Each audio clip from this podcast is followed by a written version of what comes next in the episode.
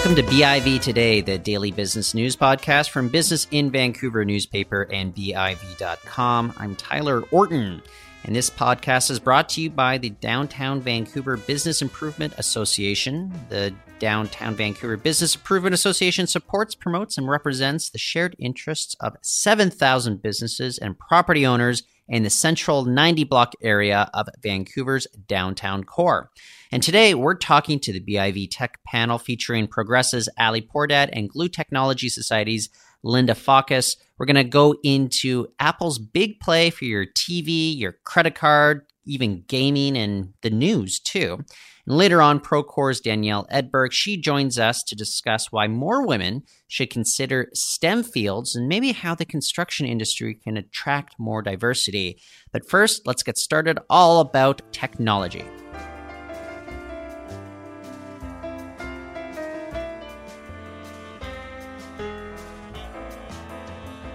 And joining us now on the BIV Technology panel to talk about all the latest news in the industry, it is Progressa CEO Ali Pourdad and Glue Technology Society CEO Linda Fawkes. Ali, Linda, thank you both. You guys are calling in uh, for the show today, but uh, always great to have you on this show.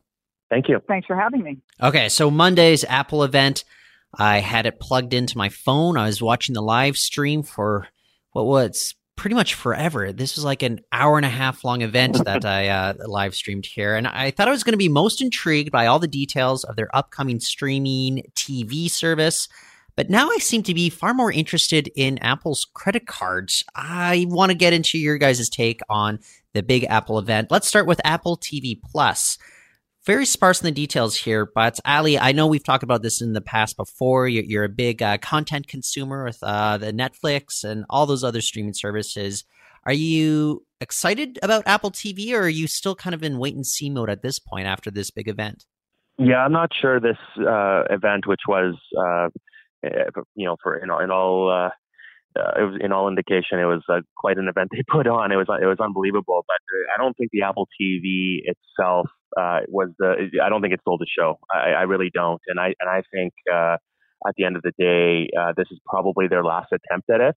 And if they, if they don't get it right on Apple TV Plus, uh, then I, I imagine they'll go down the route of partnerships and uh, you know have to have to t- have to approach this from a different uh, standpoint. Um, they they definitely brought out all the celebrities. That was interesting to see. Um, but you know, I think we'll definitely have to wait to t- wait until to see uh, what the content actually looks like. Yeah, and that's the other thing. Beyond the content, which we didn't really see much of, Linda, it seems as if Apple is trying to, you know, show itself as kind of the central location to access your other streaming services. Most notably, not Netflix, though. Do you think is going to be a, a good bet on Apple's part, just for the fact that they have, you know, more than one billion active devices out there? This would be a pretty ubiquitous platform. Does this kind of have some sort of sense to it with regards to Apple's standpoint? I think so. I think that what we see in the TV side, especially with apps and channels getting their own apps, that we get as users lost jumping app to app. We just want to watch content and make that as seamless as possible. That's exactly what Apple TV Plus is lined up to do. Um, I like the fact that um, Apple will be, for me anyway, it's going to be the central point where I organize all of that content viewing stuff, apps, channels. I like that I'm going to be able to tie my channel subscriptions into one place.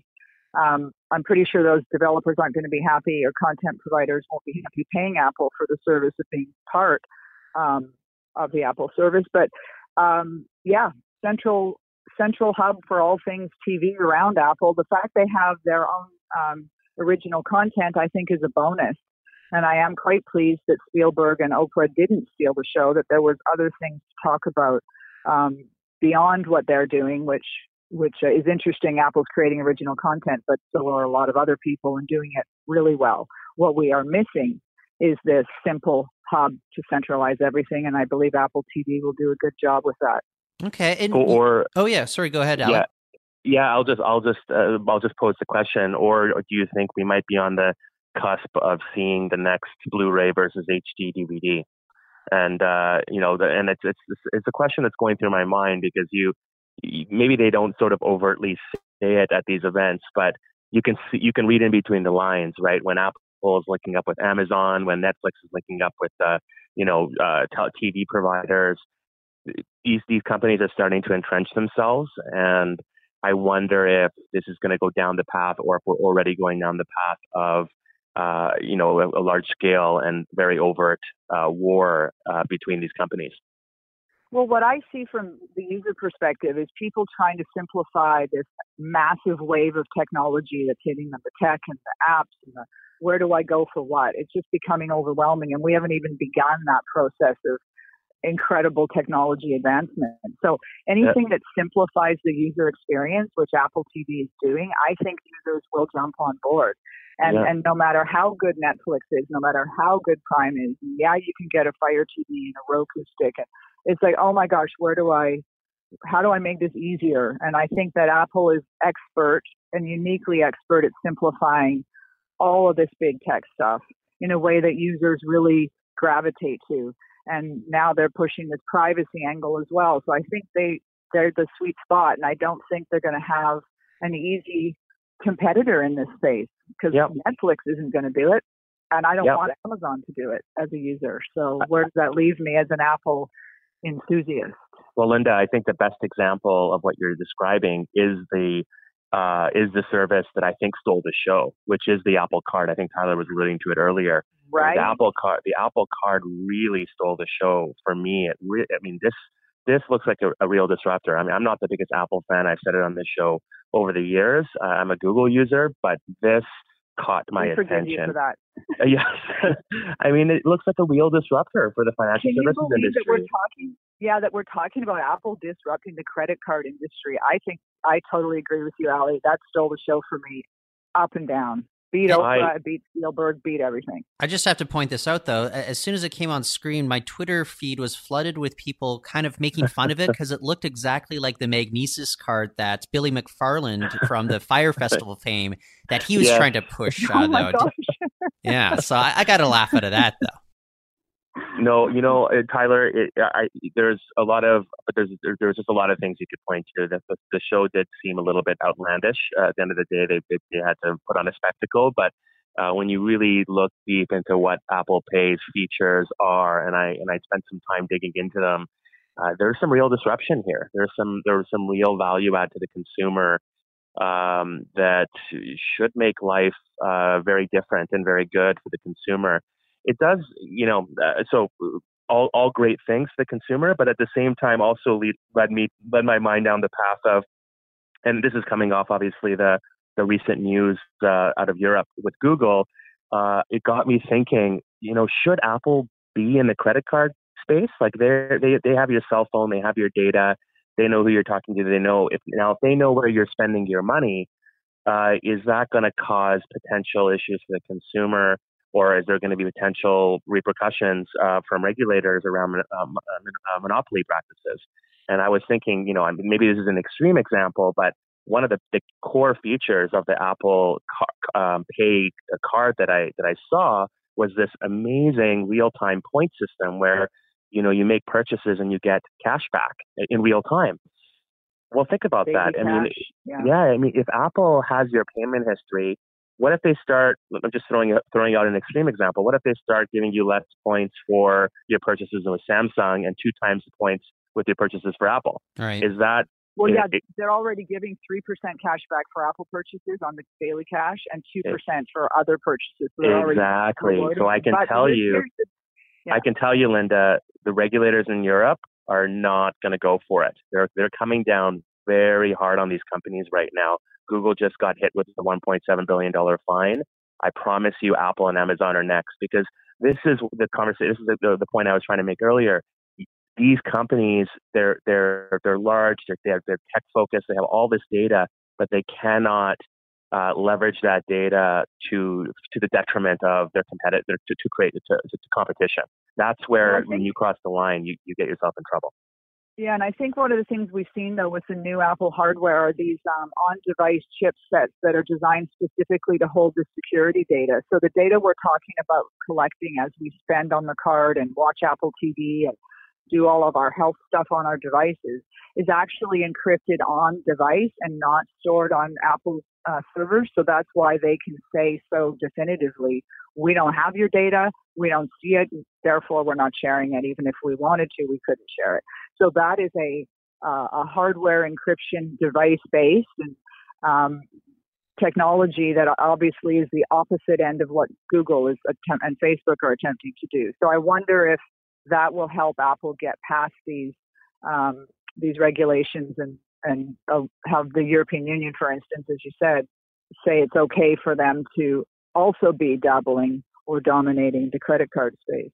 Well, yeah, I, I, do definitely want going to get very complicated, and uh, for the, for the regulators for sure. I do want to jump over to say what's going on in the EU in just a second here, but very quickly, they are also trying to you know disrupt, say, uh, the news industry as well as gaming, and they had some other announcements with regards to Apple Pay and uh, tapping into say transit. Anything that jumped out to you guys out of those last three things that I mentioned there?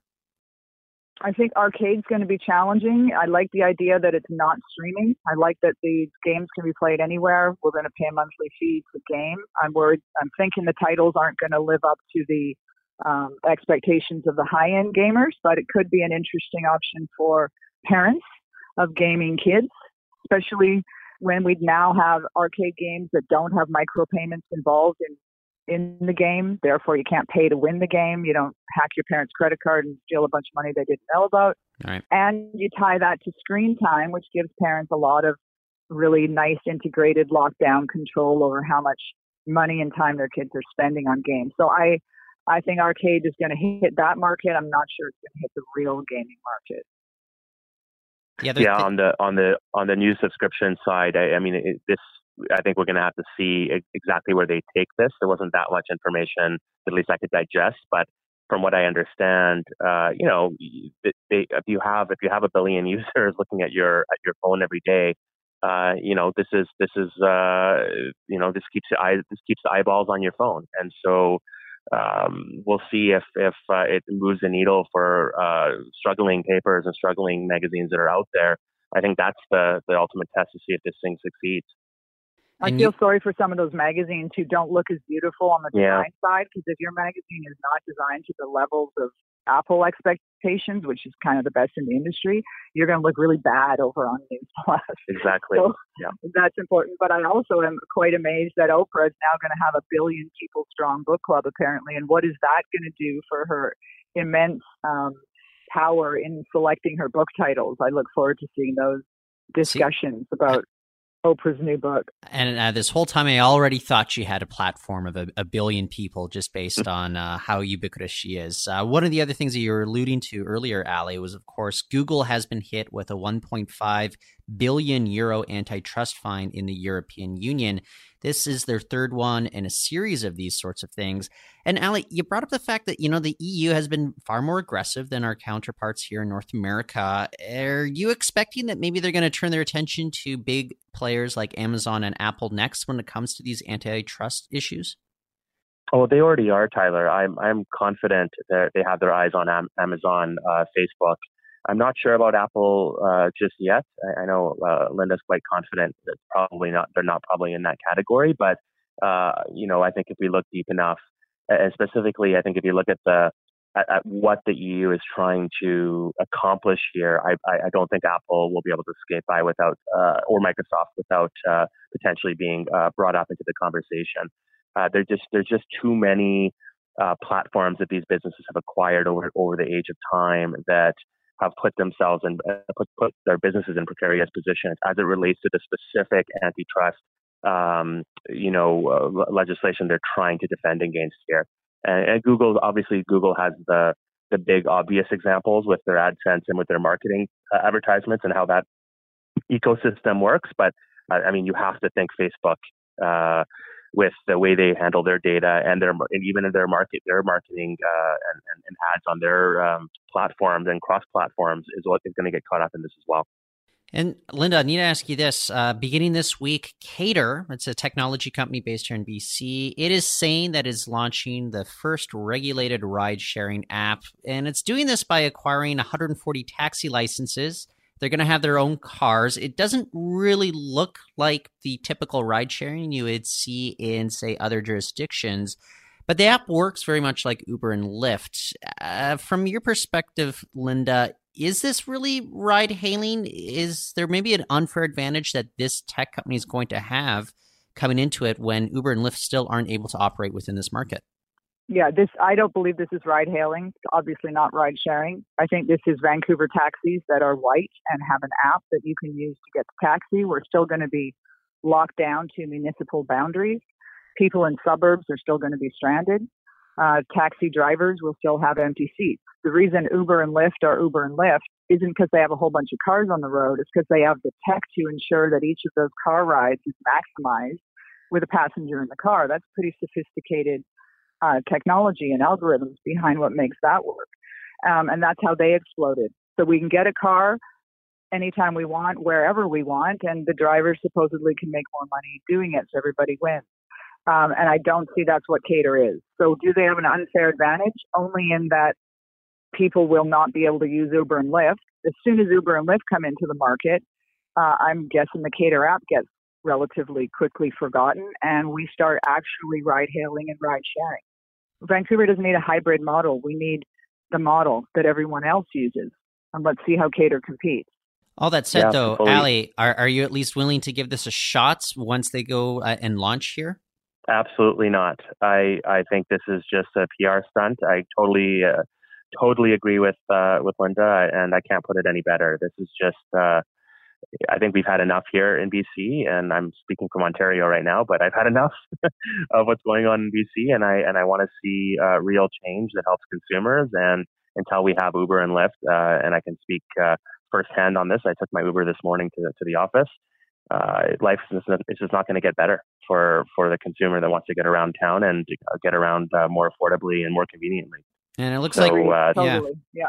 We've probably got at least six months plus, six months at the very least, until we actually have Uber and Lyft, if they ever do arrive in this market. So it's, it's going to be interesting whether the Kater app can get a bit of a first mover advantage. We'll have to see. And uh, for now, Linda, Linda, Ali, I want to thank you both for joining us on the show.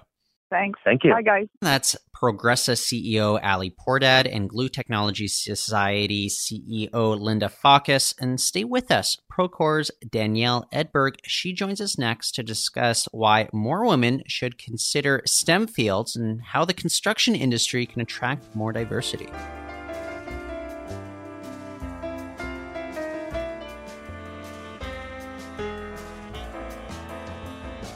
Should construction be considered a STEM field? Procore believes it should be. Danielle Edberg is the Senior Manager of Industry Advancement at Procore, which provides the cloud based applications for the construction industry. She joins me on the line today to talk about that as well as other industry initiatives intended to address the labor skills shortage facing BC's construction industry. Danielle, good to have you on the show. Thanks for coming on. Yeah, thank you for having me, Hayley. So, science, technology, engineering, mathematics, and construction. Tell me how the latter belongs or should belong as a STEM field. Yeah, you know, I think this is actually an opportunity to educate more people on what the construction industry entails. Um, obviously, there are kind of the jobs that you think of when when we talk about construction, which most notably is labor. But um, there are also highly skilled and technical positions within the industry that most people don't think of.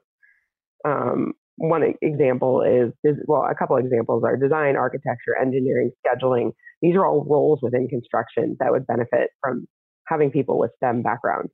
If you look at a lot of the up and coming technology trends, virtual reality, robotics, exoskeleton, 3D printing, these are all um, these are all really related to the STEM field.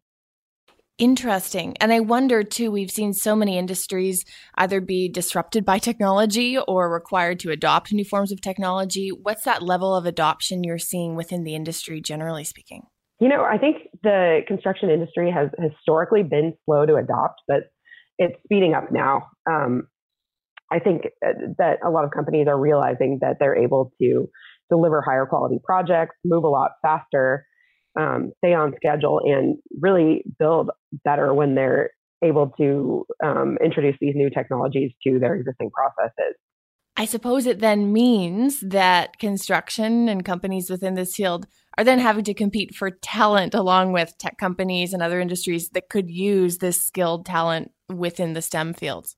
Right, that's exactly it. And I think that's where construction is kind of missing the point a little bit. Um, since STEM is not really considered related to construction, there's companies like Procter and Gamble that are spending all of this money on um, doing campaigns to attract um, women and people of diverse backgrounds into STEM fields.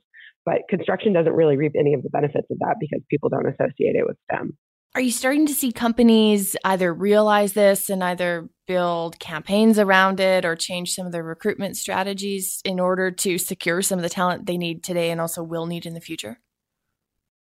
You know, a little bit, but I think that still is something that needs to be built out more. Um, it's kind of a global marketing problem in my mind in how construction companies don't position themselves well, and they're just not perceived as cool. And um, when people are making these decisions or thinking about what their careers are in high school and in college, construction doesn't necessarily come up, even though there are colleges with and universities with numbers of construction management programs being taught. Right. And I know traditionally, even just recruiting for construction, it's sometimes a, a, challenge. There are companies here locally that are very engaged at the high school level, even sometimes at the elementary school level. And I've heard that often what they're met with is potentially resistance from parents. The kids might think it's interesting. They get to be outside, they get to work with their hands. Maybe it's a technical related position, but it's parents who sometimes see it as a laboring job and something that perhaps doesn't require a university degree and perhaps isn't worth the time. That sounds like it might be quite a big barrier to overcome. Yeah, that, that's definitely a barrier. And I think that brings up an interesting point because there's different kind of ways to get into the construction industry. Um, obviously, the four year college route has been has become really popular over the last 10, 20, 30 years. So that's what a lot of um, parents encourage. But um, the the um, skilled trades route is actually very lucrative too. Um, it still just kind of has that, um, you know, negative perception for whatever reason.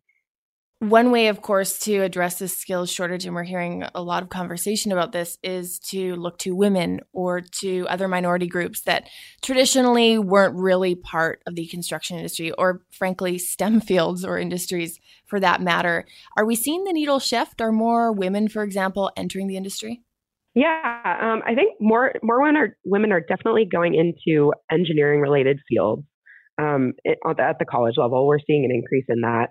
Um, and more women are ent- are entering the industry. It's not a giant growth, but one of the bigger problems that happens there is a lot of women enter and they don't stay.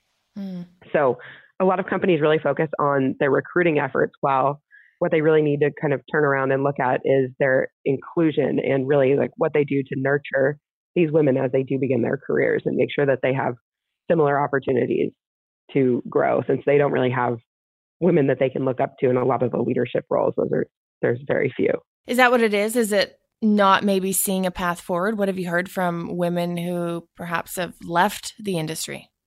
Yeah, I mean, I think it's multifaceted. So, not seeing a path forward and not being able to see examples is part of it.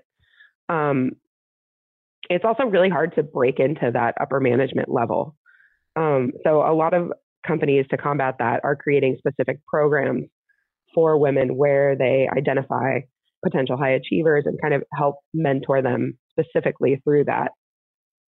I'm curious too, and you, I'm picking up on a word you said, which is inclusion. We see this in the tech industry as well, even if you're recruited, even if management wants you there as a woman or as a minority for that matter.